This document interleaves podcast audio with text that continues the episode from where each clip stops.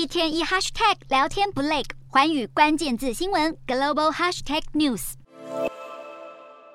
纽约时报》专文报道中国防疫政策，直指北京当局所采取的“清零”政策，根本是一场为了习近平而表演的政治运动。各地方维稳人员为了执行“清零”任务，采取了一些离奇荒诞的措施，为了部分确诊个案大型封城管理，完全无视对经济生活及人民生计的冲击。此外，高盛集团的一份研究报告预测，中国“清零”政策将持续到明年上半年全国两会举办之后。维稳至上的思维，短期内不会有重。重大的政策改变。今天的国际新闻评论要来谈谈习近平坚守清零的防疫路线，主要的考量及顾虑是什么？十月中旬，中共进入二十大之后，防疫政策还是食古不化、一成不变吗？中国在二零二零年疫情爆发之初就毅然决然采取封城的封控措施，虽然这样的停产停工措施削弱了中国经济发展，但疫情控制取得成效，而且相较于其他国家，二零二零年到二零二一年的经济成长表现相当亮眼，可以说是一枝独秀。不过，随着全球各国防疫政策步上轨道，疫苗施打的覆盖率提高许多后，纷纷采取共存的防疫路线。对比中国至今仍坚守清零的防疫对策，许多观察认为，中国已陷入一场以防疫为名的政治风暴，为的就是要满足习近平的政治野心。其实，中国内部确实曾经出现防疫路线之争。在今年四月初，中国经济大城上海面临疫情沦陷的挑战，当时就传出中共内部有防疫优先。与兼顾经济的争论，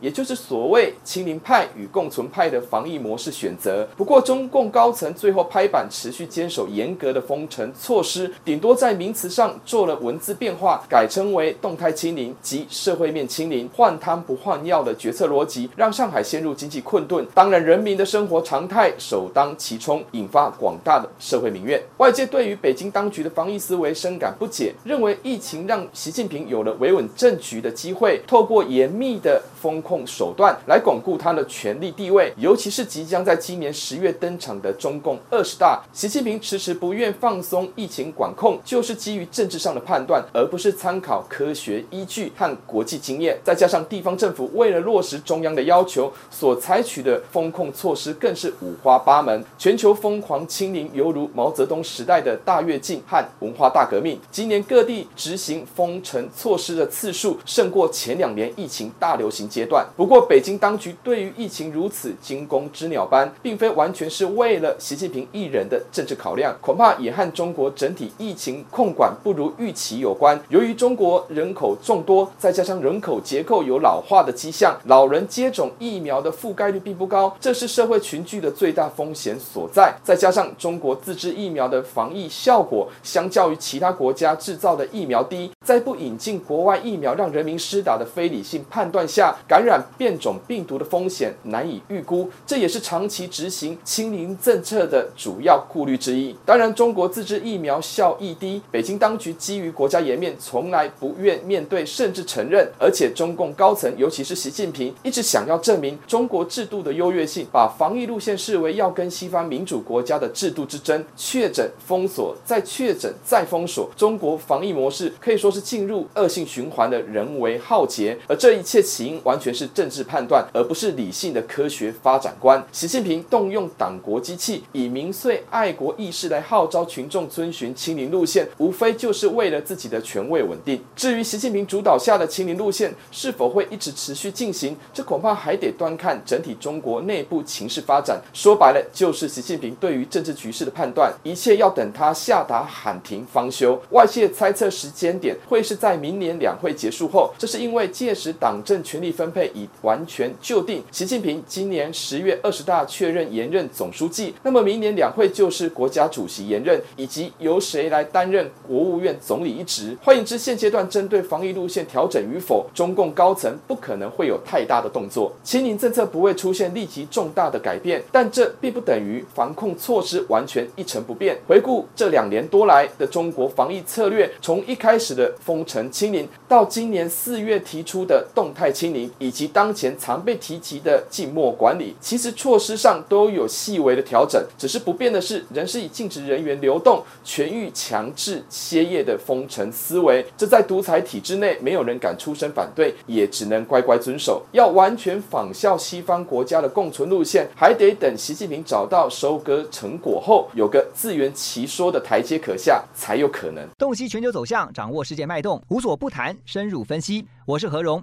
环宇全世界全新升级二点零版，锁定每周三、周六晚间九点，环宇新闻 MOD 五零一中加八五凯播二二二以及 YouTube 频道同步首播，晚间十点完整版就在环宇全世界 YouTube 频道。